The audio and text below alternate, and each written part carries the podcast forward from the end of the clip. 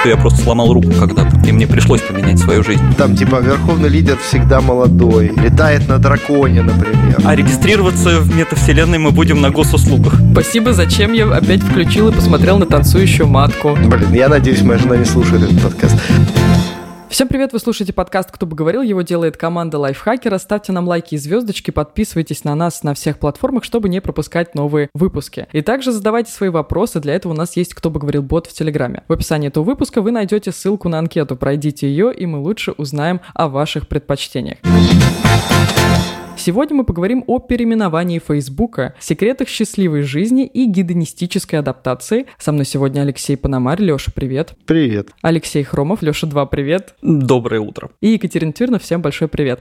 Мы оф топ договорились, что Алексей Пономарь у нас будет Алексей, а Леша Хромов будет Леша, чтобы я не путалась, кому из Леш задавать вопрос. Давайте перейдем к первой новости. Глава Facebook Марк Цукерберг объявил о переименовании корпорации. Теперь она будет называться Мета, но сами соцсети Facebook Facebook, Instagram и мессенджер WhatsApp останутся теми же. Теперь компания сосредоточится на создании первой метавселенной. Я думаю, что вы уже слышали об этой новости и, наверное, прочитали кучу материалов, и в том числе расшифровка одной из конференций, на которой недавно выступал Цукерберг и как раз объявил о переименовании. Давайте так, мы эту новость будем всерьез обсуждать или можно шутки прибаутки? Я думаю, что можно шутки прибаутки. Мне кажется, нужно просто. Просто хороших шуток там не было в целом. То есть, кроме того, что люди разобрали презентацию самого Цукерберга и разобрали фончик. Мне понравился разбор фона. Где соус у него стоит? Ну да, соус соус, еще там какие-то странные объекты.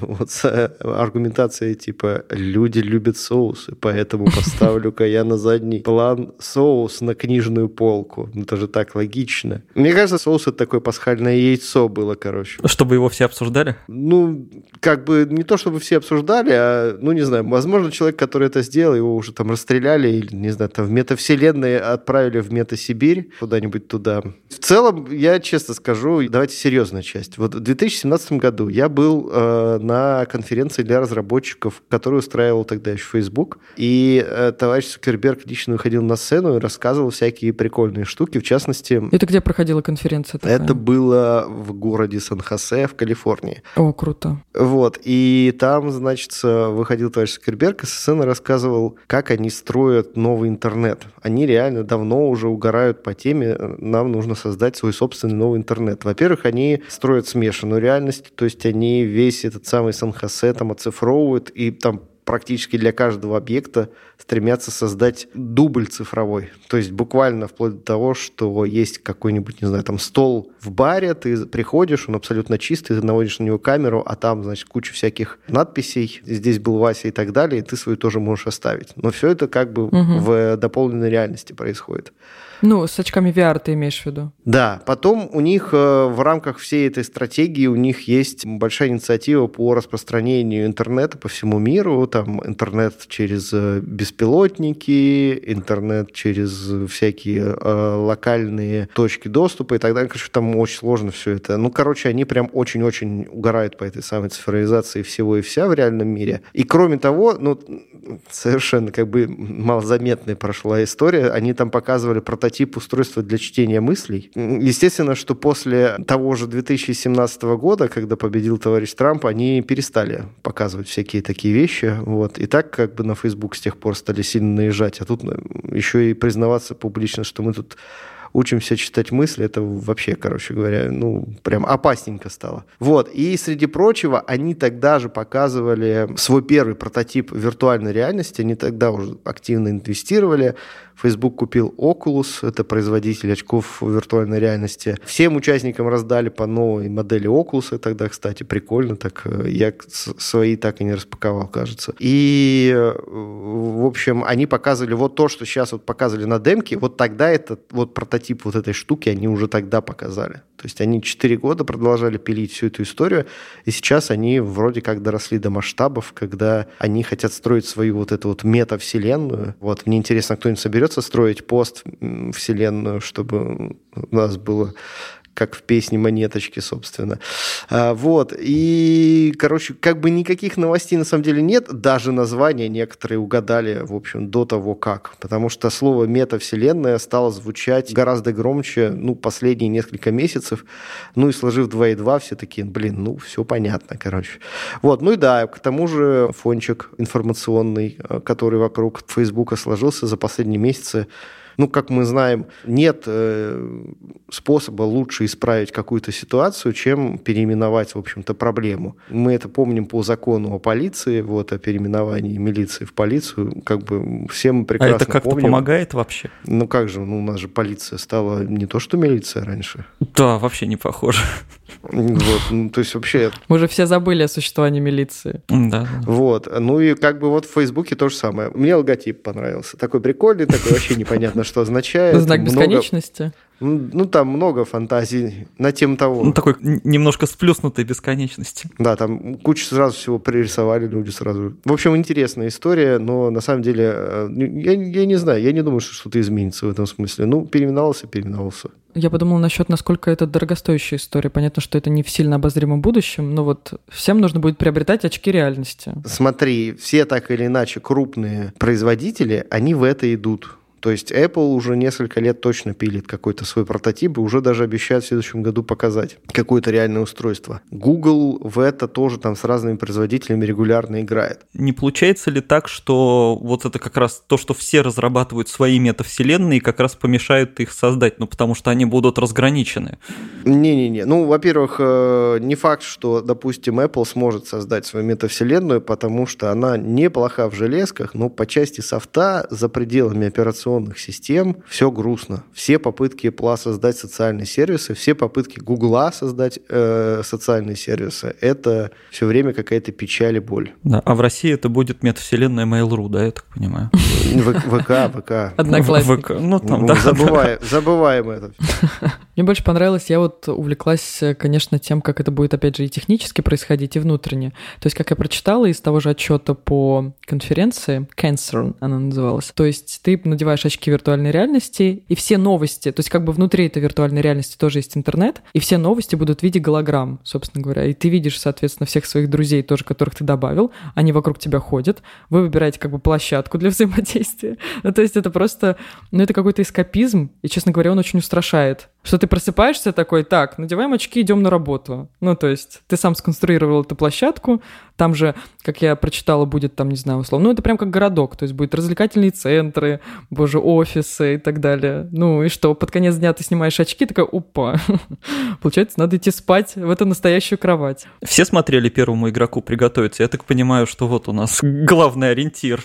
Я думаю, первому игроку приготовиться это очень лайтовая версия реальности. На самом деле будет все скорее ближе. Вот если кто читал у Пелевина «Любовь к трем Цукербринам», это книга 14 или 15 года, вот на это похоже гораздо больше, где человеку в принципе не хочется снимать с себя очки, потому что окружающая действительность, ну, она не то чтобы скучна, она просто никакая, она просто некомфортная максимально. Там еще, кстати, интересный момент, там у Пелевина описано то, как человек ходит на работу. Это типа, когда у тебя совсем-совсем заканчиваются там типа средства, внутри, внутренняя валюта, тебя там отправляют виртуально страдать, типа бежать по дорожке, там еще что-то делать, короче, физическую активность проявлять. Вот мне как-то вот ближе туда, во-первых. А во-вторых, в целом, я согласен с мнением, которое я случайно где-то увидел, почему эта метавселенная такая скучная. То есть вместо того, чтобы сделать действительно что-то, как, я не знаю, там, прорывное, там, какой-нибудь супермир, там, нам показывают э, какую-то очень плохую копию того, что есть вокруг. Ну и да, действительно, давайте, зачем нам придумать голограммы? Давайте просто придумаем метавселенную, в которой будут голограммы.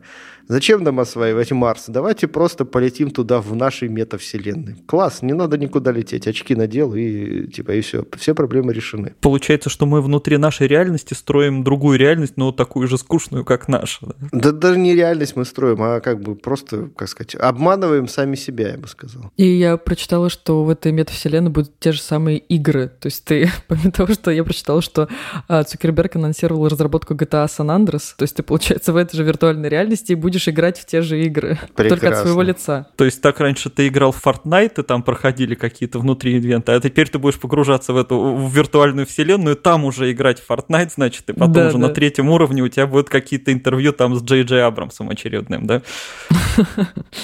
Да, наверное. Ну, короче, новость, конечно, с ног шибательная. Ну, лично для меня была. Видишь, я, я как Леша не знала о том, что это все давно запускалось, с 2017 года. Я только читала как раз про все предпосылки переименования, о том, что куча было разных э, критических высказываний в сторону Цукерберга и Фейсбука. В том числе, если вы знаете, публиковался Facebook Papers или архив Facebook, в котором экс-менеджер по продвижению Фрэнсис Хауган как раз э, опубликовала все документы и все, что происходило в компании там за последние 3-4 года. Я не знала о том, что это разрабатывалось раньше, и, возможно, раньше разрабатывалось это с той же точки зрения, чтобы прикрыть как раз э, то, что нужно было прикрыть.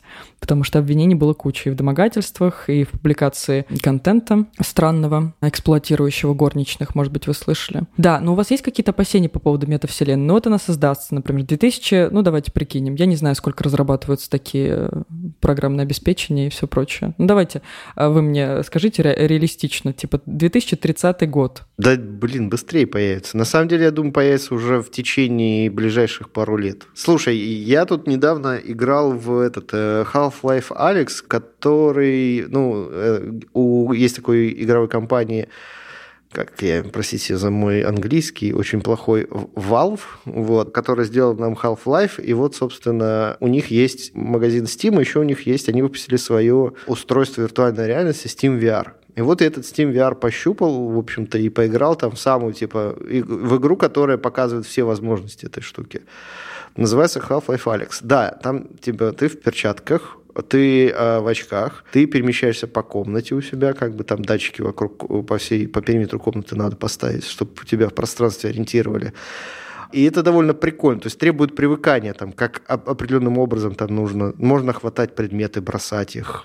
И, в принципе, ты быстро осваиваешься с этим всем. Ну, то есть, как бы, уже все на очень хорошем уровне, уже сейчас. Проводов пока многовато, но над этим еще поработают. В целом, я к тому, что уже железо есть, уже куча софта про это написано. То есть вот-вот, уже вот-вот все это станет масс-маркетом. Проблема в том, что... Короче, мне сама идея не нравится. Ну, то есть пока не очень понятно, зачем большей частью людей это нужно. Да, ну понятно, зачем. Я могу объяснить, зачем. Очень просто. Э, чтобы получать удовольствие. Э, нет других мотиваций, в общем-то чтобы э, одни получали удовольствие, а другие на этом зарабатывали. Ну да, вот опять же еще раз подтверждает, что не для всех, не для общего числа людей. Ну, когда наоборот для всех. Facebook делает все для всех. Я так и не поняла. Вот смотри, ты говоришь, что многие компании, опять же, создают уже давно этот софт. Вот эти очки реальности, но они же просто так, то есть за, за них сколько-то нужно будет заплатить. Это не дешевое удовольствие, погрузиться в эту реальность. Э, оно будет дешеветь. Айфон уже дешевеют, правда, правда? Правда, правда, да. И каких-то еще опасений по метавселенной у вас есть? Например, вот там, не знаю. Да я, я все пытаюсь объяснить. У меня, есть, у меня есть опасение одно очень конкретное. Мы вместо того, чтобы решать проблемы в реальности, мы типа создаем новую реальность и хотим решать какие-то проблемы там. Мне кажется, и сейчас все это делают. Все как-то сбегают от реальности, ну, кто куда может. Ну, ну с философской -то точки зрения, да. Но тут вот на выходных была конференция по глобальному потеплению, и там в целом как бы все довольно грустно у нас на планете. И ближайшая перспектива там следующих там 50 лет это не очень, не очень веселая жизнь. И в то же время мы такие, а пофиг, что у нас там, не знаю, там, что мы никуда путешествовать не сможем. Пофиг, что билеты на самолет станут недоступны для людей. Мы зато пойдем в метавселенную и там типа виртуально путешествовать будем куда-нибудь. Класс, отличное решение. Да, и улетим просто еще и на космос. Улетим в космос, и там будем в VR-очках очках, потому что эта вселенная обречена на исчезновение. Да, по поводу защиты данных у меня есть еще беспокойство. Мало того, что мы в целом все соцсети отслеживают наши предпочтения и передвижения, ну я не про соцсети, про передвижение, телефоны, смартфоны, везде слежка и структуризация контента по твоим предпочтениям и так далее. Здесь есть еще больше, как мне кажется, опасений насчет безопасности себя. То есть все твои передвижения, ну понятно, что ты сидишь в квартире, а передвигаешься в виртуальной реальности, но все это тоже так же четко отслеживается. У вас нет таких опасений? Куда ты пошел в этой виртуальной реальности? Мне кажется, будет еще хуже, что будет, эм, ну не то, что легче, но опаснее украсть чью чью-то личность. Ну, то есть уже сейчас, там, если ты вскрыл чьи-то соцсети и так далее, там, да, то ты можешь уже как-то притвориться человеком и какие-то гадости ему наделать. А там, если все будет завязано на твоем каком-то аватаре, да, и на каком-то твоем виртуальном мире, то есть человек, укравший чужую личность, он вообще может на долгое время и всерьез стать им, и вот это может быть опасно. Я еще подумала, да, что всякие хейтеры, которые пишут э, токсичные сообщения, если там всегда нужна будет аватарка, то, собственно, мы теперь наконец-таки будем знать, кто наш хейтер. Не знаю, как будут появляться комментарии там в, в соцсети, которая будет существовать в метавселенной. Больше никаких у вас нет опасений насчет этого, вот, Леш? А, этого балла? Мне по поводу метавселенных еще, ну, я, я их, наверное, представляю себе относительно плоско, там, начитавшись, насмотревшись только фантастики, да, как какой-то вот просто виртуальный мир. А я просто, когда смотрел еще все тот же первому игроку приготовиться, я все думал, что там показан такой чистенький мир, то есть там нет вот этого трэша, который заполняет сейчас интернет, зайдите там хоть в любой Fortnite или куда угодно. То есть, если как бы реально создать какой-то такой образ, мне кажется, там просто вот это все безумие с там даже не то что огромным количеством спама, ну то есть у людей же с фантазией достаточно плохо, и они все время будут себе там и аватаров каких-то жутких выбирать, и вести себя как-то достаточно жутко. Так и в чем проблема? Хотят, пусть ведут. Ну, я не знаю. Ну, я когда, опять же, включил этот первому игроку приготовиться, я сидел и думал, в реальном мире там все было бы забито нагслами, вот этими всеми, которые подходят к тебе и говорят, do you know the way, вот, вот. Ну, то есть там вот, вот этот вот весь тупой юмор интернетовский, он, бы, он как бы он станет еще хуже, ведь он же будет у тебя прям перед глазами, а не в виде комментариев ВКонтакте. Да нет, все нормально, ребята. Выйдет э, Государственная Дума, примет закон, который запретит там что-нибудь, ага. и все. А, а регистрироваться в метавселенной мы будем на госуслугах. Ну да. Вообще госуслуги станет новой метавселенной. Ты надеваешь очки, и вокруг прекрасная Россия, короче, просто. Дороги все идеально ровные. Там типа верховный лидер всегда молодой, там летает на драконе, например. И не ездит уныло на медведя, как в реальности, а просто на драконе летает везде. И лично, лично решает твою проблему. Представляешь, как классно? Красная площадь не рушится от ветра. Ты не подавай идеи вообще. Я думаю, у них уже идей припасено. У них уже сценарий документального фильма, нет фэнтези-фильма про Кремль. Возвращение. Вот примерно вот так. Ведущие программы «Жить здорово» рассказали, как сделать семейные отношения счастливыми. Они ориентировались на недавние научные исследования. Первый способ от Елены Малышевой – это получить высшее образование. Ученые доказали, что чем оно лучше, тем прочнее брак. Второй способ – сделать семейные отношения счастливыми и гармоничными – иметь разницу в возрасте в 3 года, не больше. И третий – жениться или выйти замуж в промежуток между 28 и 32 годами. Вот так вот. Спасибо, моя жизнь бессмысленна, все, всем пока, я пошел, да? Спасибо, зачем я опять включил и посмотрел на танцующую матку. Теперь только коты, короче говоря. Да, да. А там, кстати, интересно, вот по той ссылке, которую присылали, там сказано не просто высшее образование, там сказано, что высшее образование у мужчины. Да-да-да. Но в целом я соглашусь, если мужчина не образованное нечто, то, в общем, как бы брак с ним, наверное, вряд ли будет таким уж удовольствием. Ага, а то есть, ну это просто какое-то все еще вот это, мне кажется, разделение, типа там мужчина умный, женщина красивая, это как-то достаточно стрёмно. Ну да, по-сексистски, то есть нам можно расслабиться. Брак будет крепким, если мужчина образованный, а женщина, да какая разница? Да нет, нет, ну просто у женщины-то есть выход в виде красоты, скажем так, а у мужчины-то как бы ему... В смысле? Чего? Я сейчас откинул свои локоны. Давай, умолчим место их произрастания на всякий случай. Ну, в общем, да, противоречиво относительно образованности. Ну, там э, Малышева и ее соведущие рассматривали исключительно брак. Мы же поговорим не только про брак, а в целом гармоничные отношения до замужества, поэтому да, там было про мужа. Так вот, там было сказано, что муж должен быть образованный, и тогда семья имеет шанс прожить дольше на 25%. Как это было исследовано, мне непонятно. Прожить дольше. Прожить дольше. Ну, давайте так. У меня два из трех. И я вам честно скажу, у меня не совпадение только по возрасту. По разнице в возрасте. У нас она больше, а по остальным, ну, у меня есть высшее образование. Я женился в 31.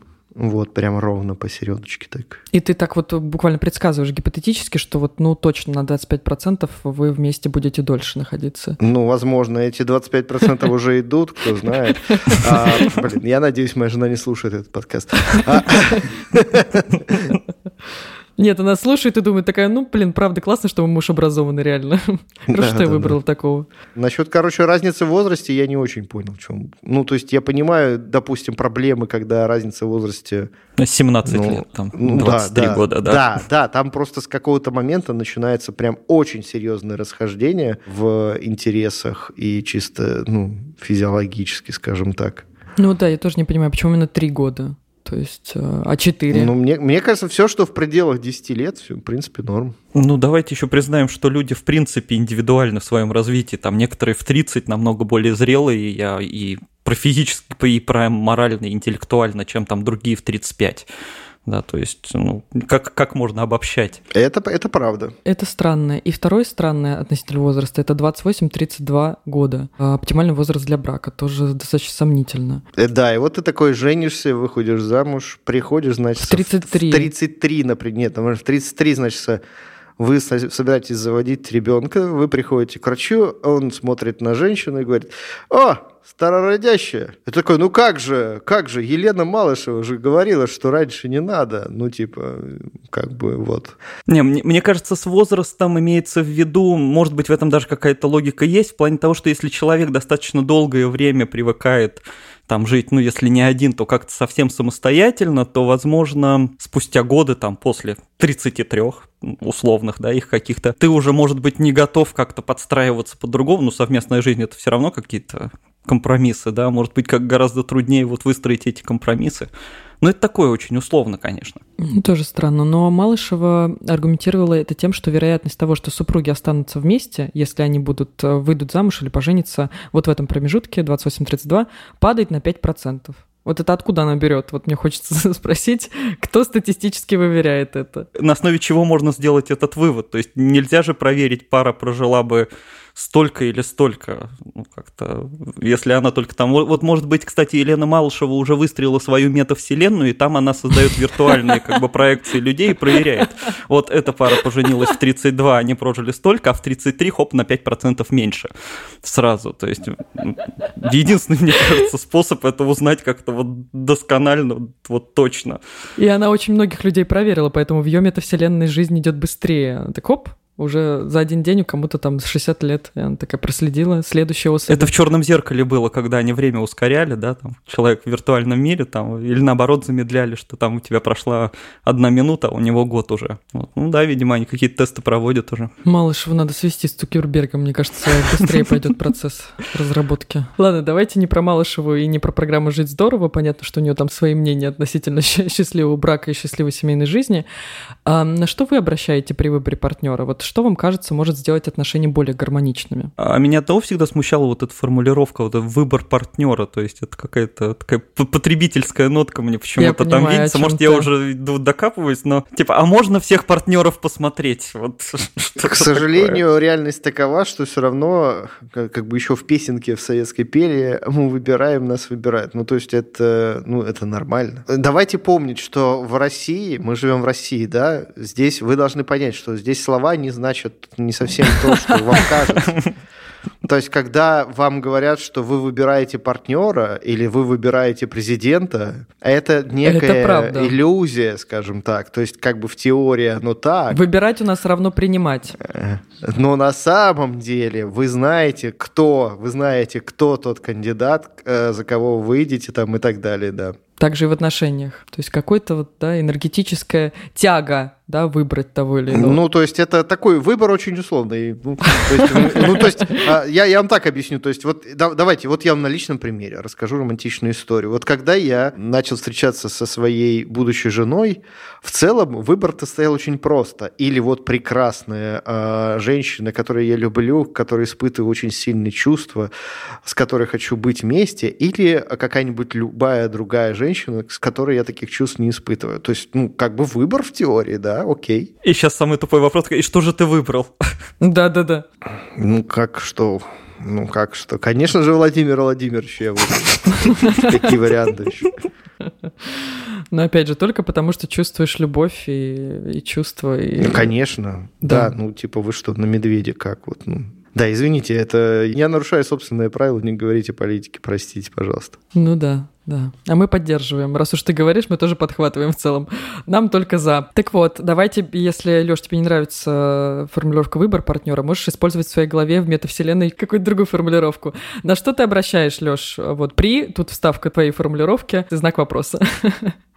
Ой, ну изначально, когда при, при начале отношений, ну, мне кажется, в первую очередь чувство юмора. Вот без этого никуда. Если не совпадает, ну все. Потому что Смеяться вместе это, это определяющее. Если вы не смеетесь над одними шутками, ну, блин, я не знаю даже, как вообще время-то свободное проводить. Аналогично. Надо провести, еще раз говорю, исследование какое-нибудь. Типа люди, которые вступают в брак или заводят отношения с аналогичным чувством юмора, проживают вместе дольше на, и давайте прозвучит 15%. И все, это инфоповод. Мы сейчас творим инфоповод. Проживают дольше на. Да, Понятно, просто на. проживают дольше.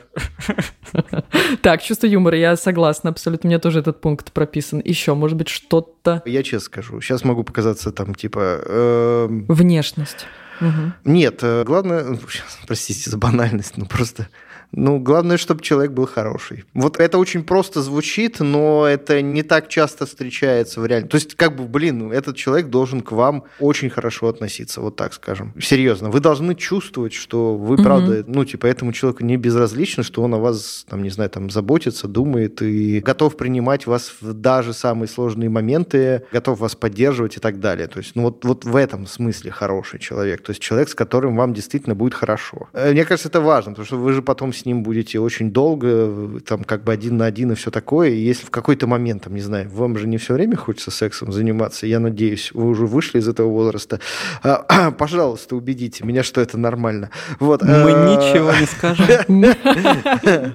Ладно. Но я к тому, что еще помимо физиологии есть еще там, не знаю, там суровый быт, есть. Ну, в целом, просто с этим человеком поговорить нужно о чем-то, чем-то поделиться с ним и так далее. Это, это важно. В перерывах. Этого куда? Да, в, в, в, в недолгих перерывах. В недолгих перерывах, да. Ну, вообще, мне кажется, вот это уже даже, наверное, в продолжение скорее темы на, тем, на тему того, как там сделать отношения гармоничнее.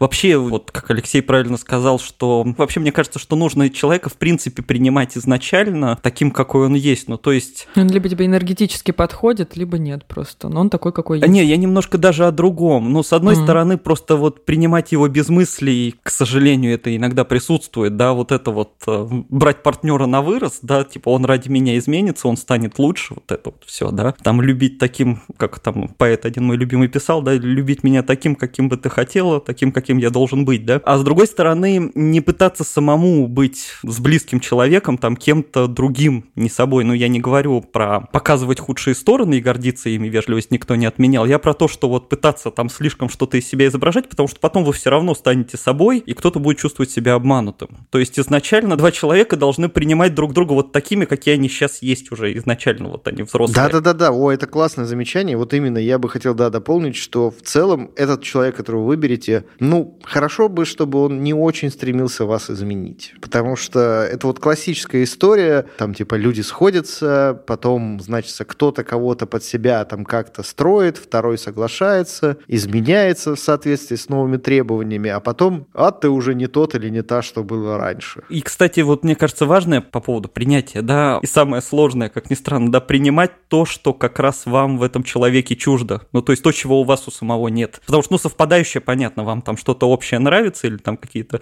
общий досуг, с этим проблем не будет. А вот сама вот эта теплота как раз в понимании различий. Ну, то есть там, не знаю, какой пример привести банально, если одному там комфортно вот все время находиться рядом, а другому иногда нужно замкнуться в себе и побыть одному. Это не значит, что он там вас не любит или пытается спрятаться или что-то еще. Но просто вот человек такой, вот изначально нужно принимать понимать, что ваши различия это нормально. Да, вы можете отличаться друг от друга, но при этом как вам может быть хорошо вместе. Вот где-то здесь и кроется, наверное, вот это вот настоящая такая близость. Ну да, это и про уважение потребностей, и про уважение интересов, и про уважение личного пространства в том числе. Я согласна. Вот я вас послушала, как будто на какой-то конференции по психологии отношений в целом. Двое мужчин, каких-нибудь сексологов, которые такие, слушайте, нужно помимо секса еще и разговаривать. А разговаривать нужно вот так. А мне еще хочется добавить, но мне кажется, я в каком-то из подкастов про это уже говорил. Банальность сказать, да, что вообще нужно в первую очередь говорить словами через рот, да, что называется. То есть, ну, говорить друг с другом. Я помню, ты говорил, прости, перебью, ты говорил, что очень бы хотелось, чтобы было да, это да, нет, это нет, и без всяких таких вот Это да, это да. Говорить действительно то, что вас беспокоит, и говорить так, как оно вас беспокоит, что да, если вы что-то хотите, скажите, что вы это хотите, если нет, то нет, а не вот это вот, что я скажу нет, и переубедите меня, пожалуйста. Это, это очень нечестно, и, боже, люди не телепаты, Неужели?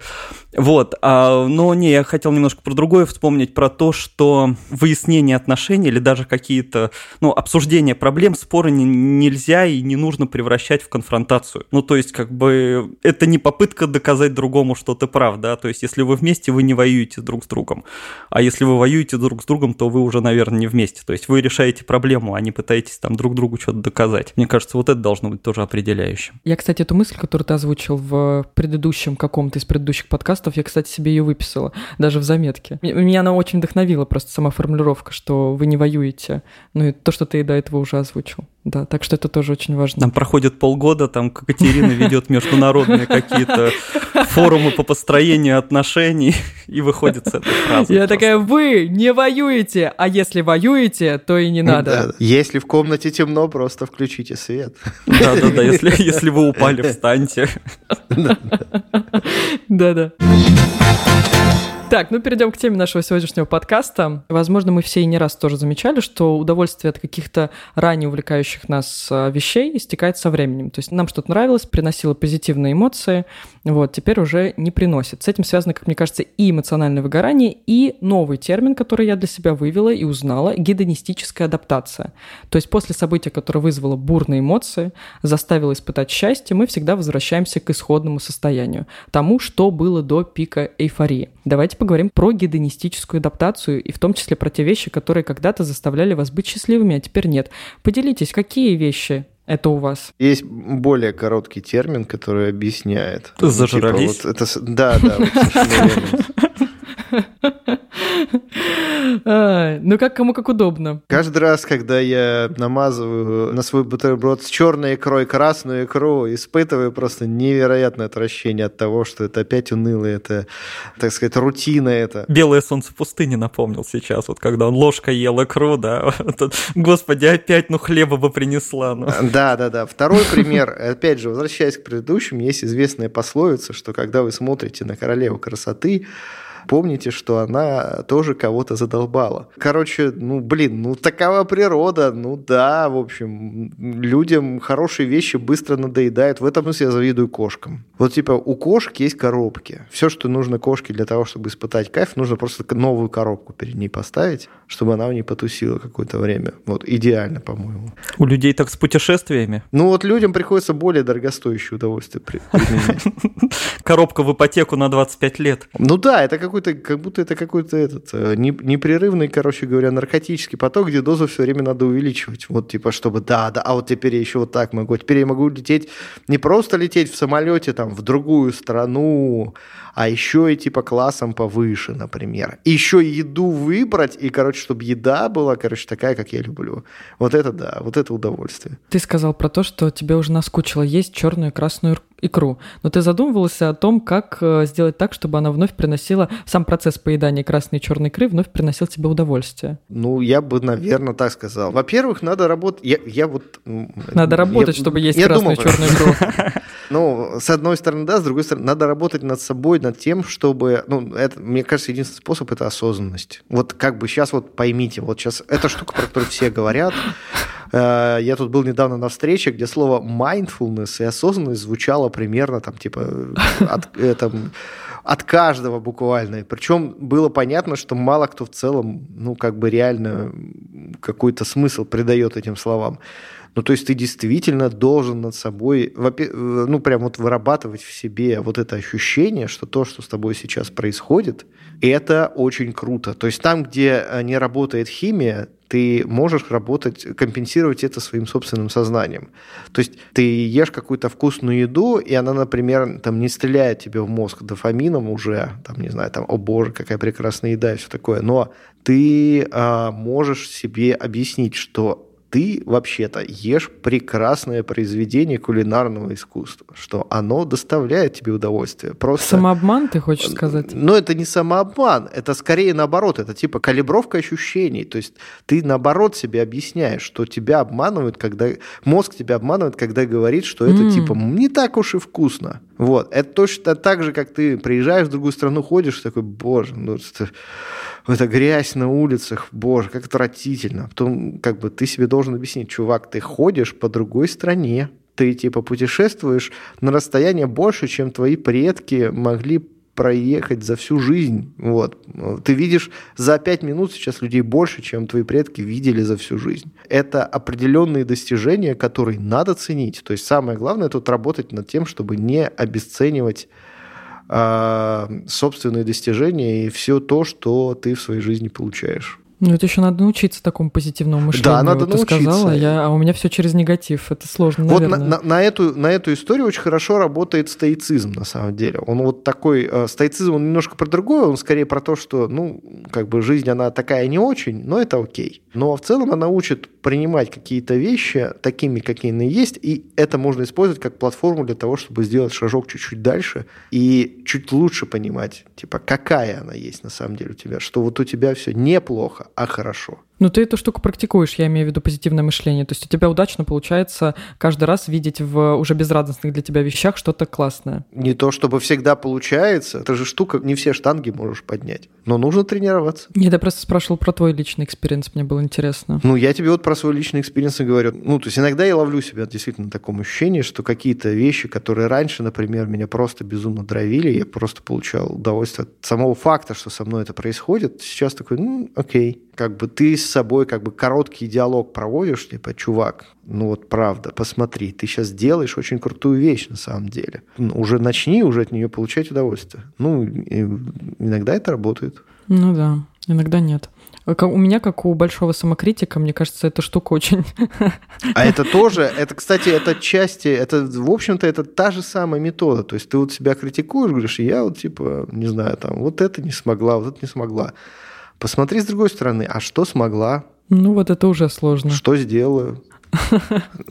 Ну, жизнь вообще сложная штука в целом, если э, считать ее таковой, скажем так. У меня, кстати, по этому поводу есть не, неожиданный достаточно совет. Просто сейчас вот принято ругать там часто соцсети, там какой-нибудь условный Инстаграм, что вот, мол, мы насмотримся на чужую жизнь, да, и наша кажется уже не такой веселый, остроумный, там, яркой, красивой и так далее. Мне хочется иногда советовать пересматривать э, с, там свой Инстаграм, там, или ВК, или что-то еще, потому что, ну, как раз вот ты там, например, когда-то впервые съездил в Египет, да, условно. И впервые ты испытал этот нереальный восторг от моря, там что-то еще, да, действительно, там прошло сколько-то лет, ты там, побывал в десятке разных стран, и тебе уже кажется все это не круто, и ты в какой-то момент просто прокручиваешь это все вот назад на эти 10 лет, открываешь эти фотки Египта и свои там какие-то восторженные комментарии, смайлики, что-то такое, вот в этот момент как раз можно вспомнить эти ощущения и задуматься, что, а в общем-то, ничего ж не изменилось, Египет же стоит на том же месте. То есть ты как бы перечитываешь, вспоминаешь свои ощущения, к ним возвращаешься, и это как раз такой шанс получить, э, ну, как бы вер, вернуться к ним, да, и там, если ты снова туда едешь, ты можешь в какой-то момент вернуться вот к этим ощущениям, потому что, ну, все же то же самое, и вроде ты тот же самый, да, и раз тебя тогда это порадовало, тебя это может начать радовать снова. То есть э, возвращаться как-то, ну, мысленно или вот просто в соцсети они могут в этом плане помочь. Э, в те моменты, вот в те воспоминания, когда тебя что-то очень сильно порадовало, потом ты оказываешься на том же месте или там в той же компании с теми же людьми, не знаю, с той же едой, и можно словить примерно те же ощущения, такой приятный флешбэк. И второй, я задумался, вот, ну, это самое простое, наверное, привести в плане еды. Вот действительно, как Алексей говорит, что иногда ты что-то ешь, какое-то там дорогое, крутое, там что-то, и ты думаешь, ну, господи, уже сколько раз это было. А бывают же случаи, когда тебе, наоборот, хочется чего-то там, дойти шаверму купить, да, в соседнем подъезде. Ты об этом пожалеешь, но ты хочешь. Жители вот. Питера с нами. Да. Да, извини. Да, да. Не потому что шаверма, а потому что, в принципе, эти дефолтные блюда, которые, кажется, в любой ситуации упоминаете. Ну, ну, ну да, ну у меня просто она вот прямо у подъезда продается, не надо туда ходить, я знаю, все равно. И когда ты ешь эту шаверму, вот в этот момент можно попытаться вот тоже осознанно себя заставить задуматься. Я сейчас кайфую от шавермы, да, а вот вчера я сидел в ресторане, чё ж я так не кайфовал? Ну, как бы, ты же мозгом понимаешь разницу. И опять же можно вот через этот мостик как-то прийти к ощущениям, то есть действительно сознательно себя, ну не то что заставить, но сознательно вот к этому вот, вот подойти, к тому, что ты сейчас уже можешь получать гораздо больше, и ты от этого можешь гораздо сильнее кайфовать. Мне понравилась, Леша, вот первая мысль про, я бы назвала это ретроспективное вдохновление теми какими-то воспоминаниями и событиями. Блин, мне просто очень это близко. Но я еще люблю очень много анализировать, поэтому, наверное, у меня был бы совет на тему того, что как получать радость от вещей, которые уже превратились в рутину, это как раз вспомнить и проанализировать, почему когда-то я получал удовольствие, а потом какой-то длительный промежуток времени а, все пошло на нет. Вот. Ну или для людей из самокритиков, таких же, как и я, которые не, не очень быстро смогут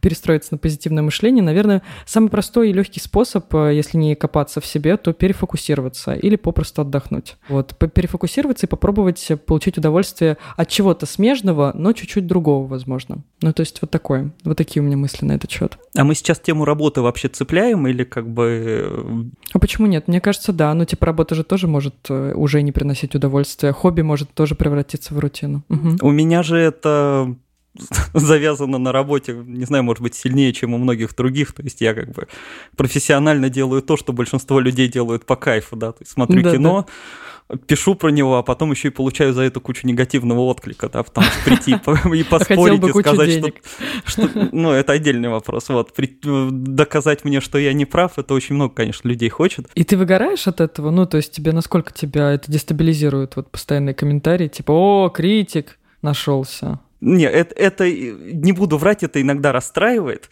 Кстати, угу. в этом плане, сейчас скажу, может быть, для кого-то ужасную вещь, но вообще отчасти...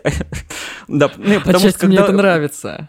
Э, не, не, просто когда вот у нас особенно, это был, кстати, случай с Сэмюэлом Джексоном, когда там какой-то фильм его ругали, он сказал, а почему я об этом должен думать, я уже получил чек.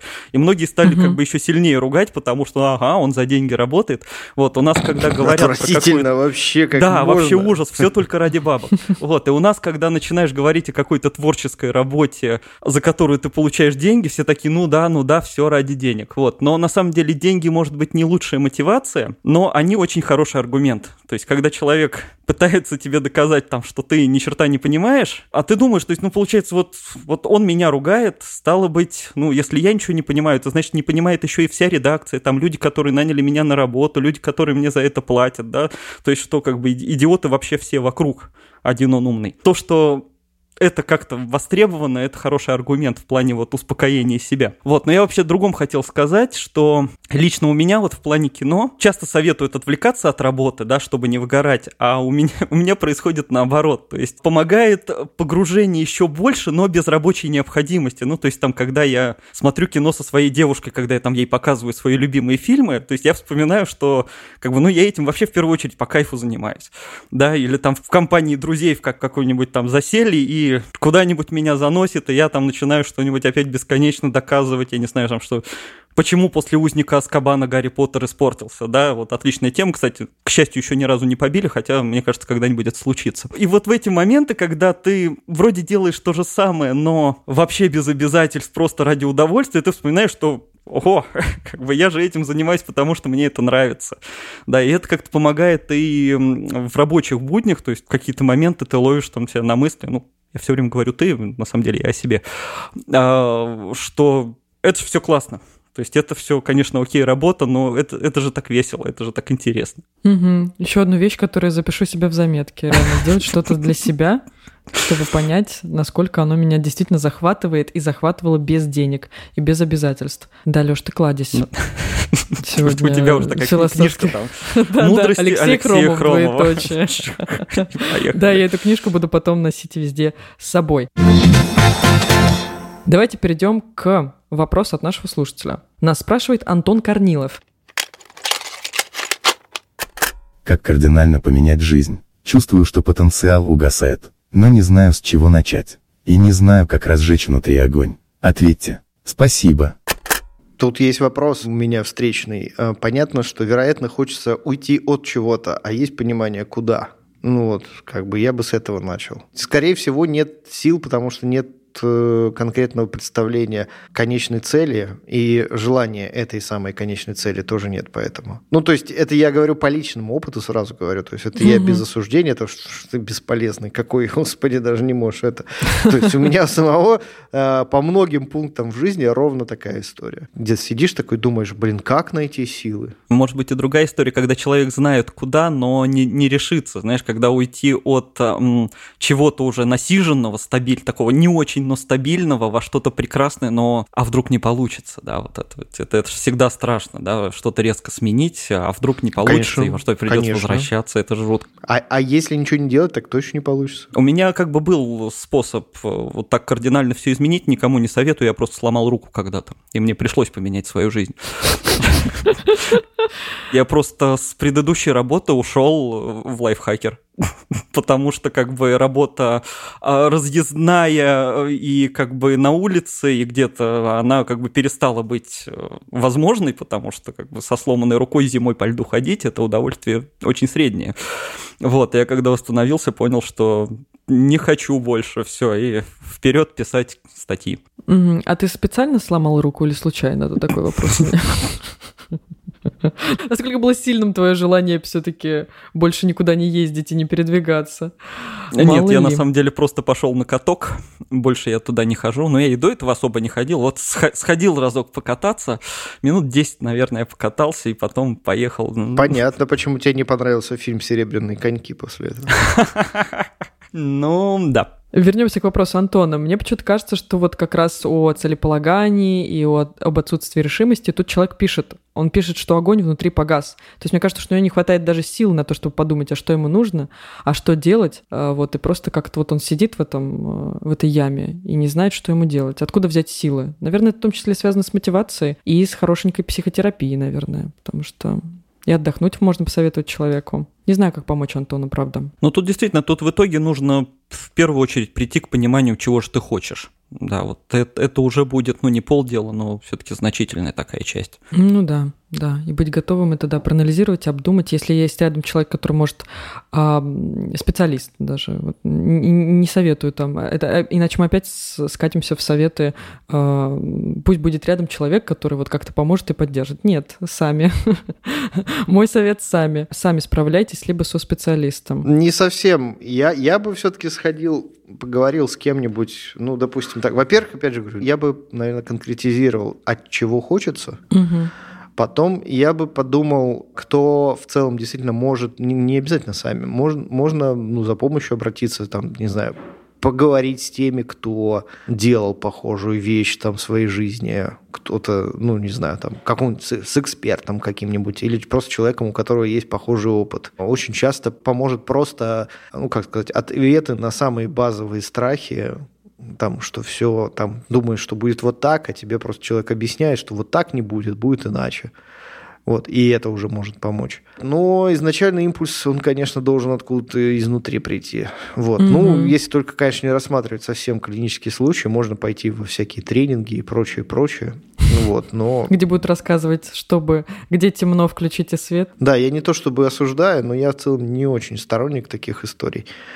Вот. Э, считаю, что в нашей жизни все равно все так или иначе берется, как говорится, из тебя самого Поэтому самое главное, что нужно перестать делать, это нужно перестать винить себя за то, что типа ничего не происходит. В целом, как бы мы живем в очень сложном мире, и у нас у каждого так или иначе есть определенный набор проблем. Этот набор проблем, он действительно может останавливать, может выедать все силы на то, чтобы э, что-то изменить. И вот пресловутая там зона комфорта и так далее, в очередной раз как бы скажу, что зона комфорта – это не то место, где у вас все прекрасно и замечательно, и вас там типа мажут лосьоном прекрасные женщины, а вы попиваете коктейль. А, или мужчины, зависит от ваших предпочтений. Это скорее про то место, где вы находитесь в зоне покоя, то есть как бы вы, ваши внутренние и внешние импульсы, они уравновешены. Вот. Вы можете при этом тяжело впахивать вполне себе и находиться в этой самой зоне комфорта. Просто вы не, это, это место, откуда вы не, не хотите, ну, как бы у вас нет желания выбраться. Вот это зона комфорта.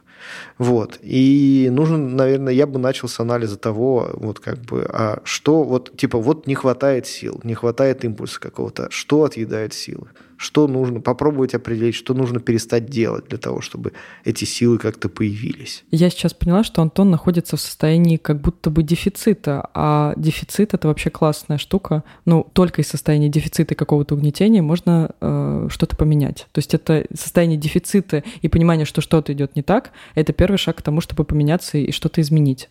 Но про импульс, да, ценно. Это очень, это такой, э, ну, в общем, серьезный вопрос, и достаточно неоднозначные ответы могут здесь прозвучать, но да, импульс должен родиться где-то внутри. Еще могу озвучить спорную достаточно мысль. А, иногда все-таки так бывает, это надо признать, что, ну вот есть у нас какой-то набор близких людей, ну, с которыми в первую очередь все и пытаются все обсуждать и переживать. Вот, иногда бывает все-таки так, что эти самые близкие люди как раз-таки мешают что-то сделать новое. Это как бы неприятно признавать, это не всем хочется признавать, но иногда вот и получается именно так, что ты в первую очередь идешь это обсуждать как-то ну, жаловаться, не в плохом смысле, просто вот делиться переживаниями с кем-то, а поскольку эти люди, они вот уже давно обеспечивают твою стабильность, ну, это, это кто угодно может быть, это там любимый человек, друзья, родственники, они тебе все равно будут держать вот примерно на том же месте, потому что, ну, как бы в их мире все стабильно, и вот ты, ты для них такой же стабильный.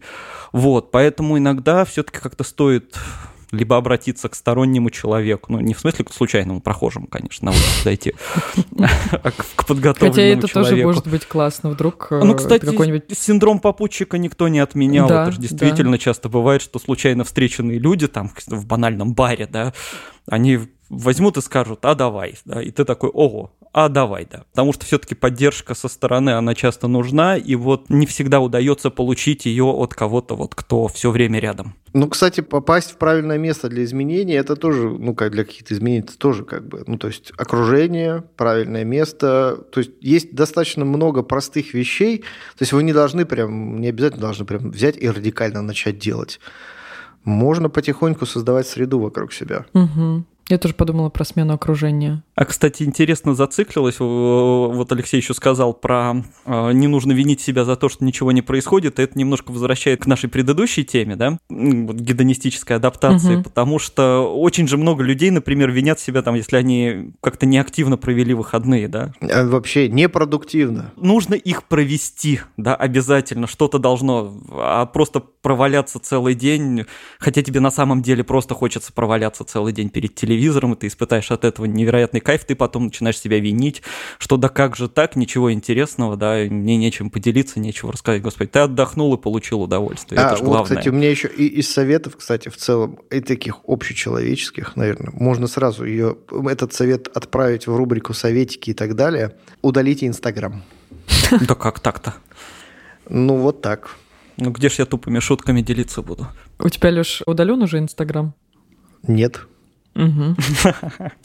Пам-пам. Вот, но а, у меня нет зависимости, я могу а, прекратить любой момент. Ну да, так у а, Антона, тоже нет зависимости, да. Не-не-не, правда, я на самом деле достаточно редко туда захожу, почти ничего туда не публикую. У меня Инстаграм — это место, куда я архивирую какие-то интересные ощущения, там, типа от поездок всяких. Вот, иногда, иногда от еды, то есть в целом я по классике.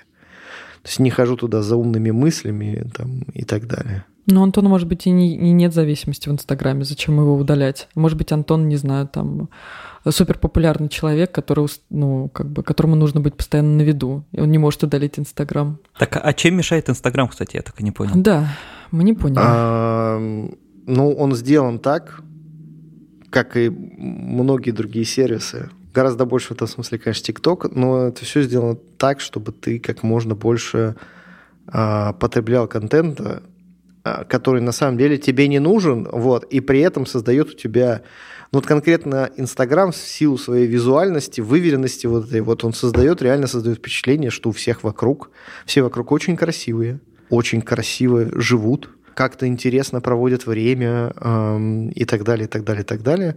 И как бы зачем? Зачем вам эта информация? Ну, живут и живут. Вот. И как-то у вас своя жизнь, у них своя.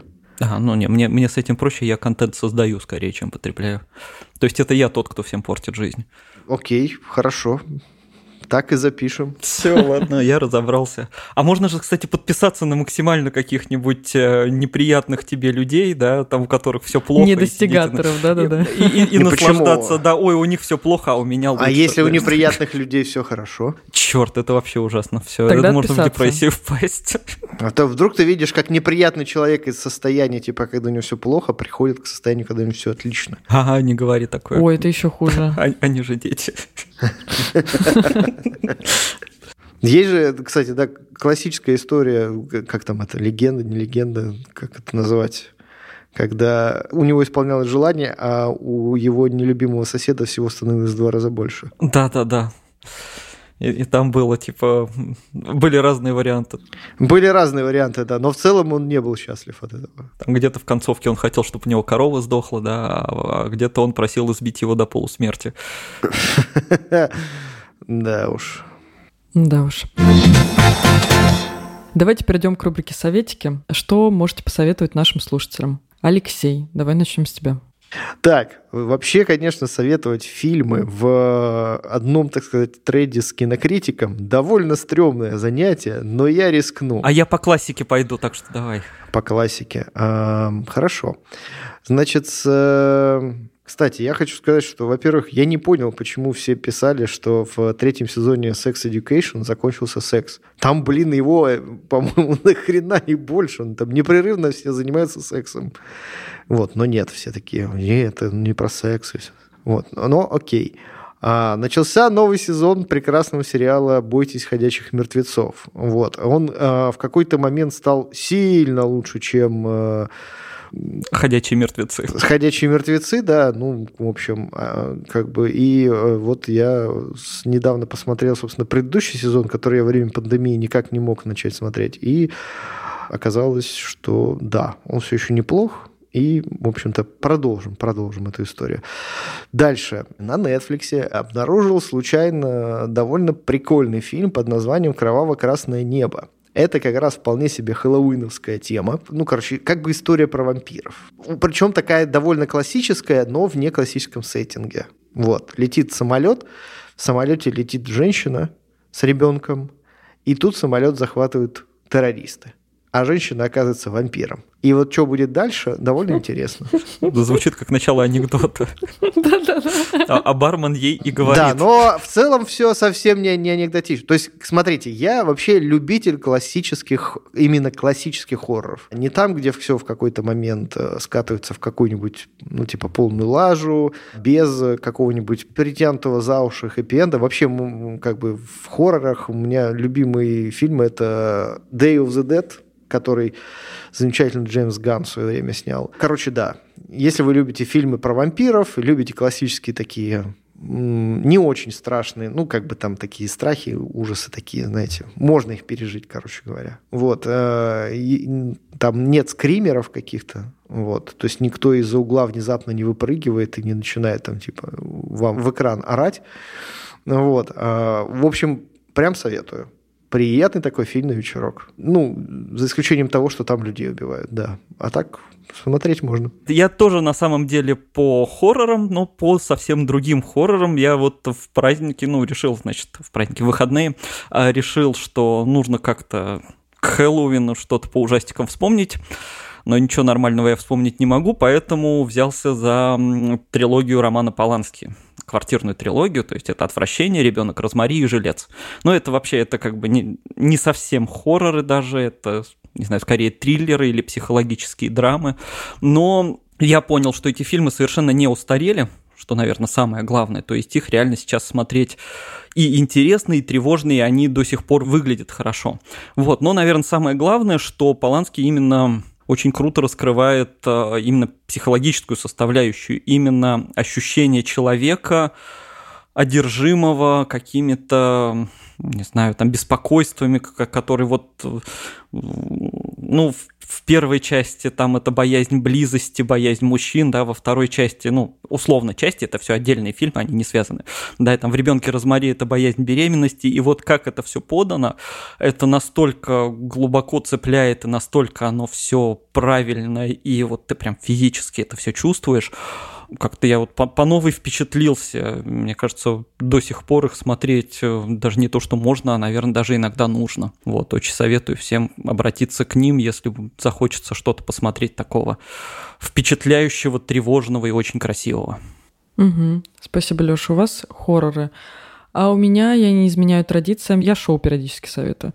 Поэтому в этот раз я советую, я уверена, что моим соведущим это будет совершенно неинтересно, но, возможно, кто-то из слушателей, есть кто-то из слушателей, похожий на меня. Я советую посмотреть шоу Анастасии Ивлеевой, которое называется «Королевские кобры». Я как-то очень заинтересовалась а, травести культурой. Это очень завораживает, оказывается. Это все какое-то большое шоу, большой перформанс, огромное количество нарядов, огромное количество танцы, наряды, и все это похоже на какой-то бал-маскарад. Мне нравится. Тем более эти шоу проходят и в Петербурге, и в Москве периодически.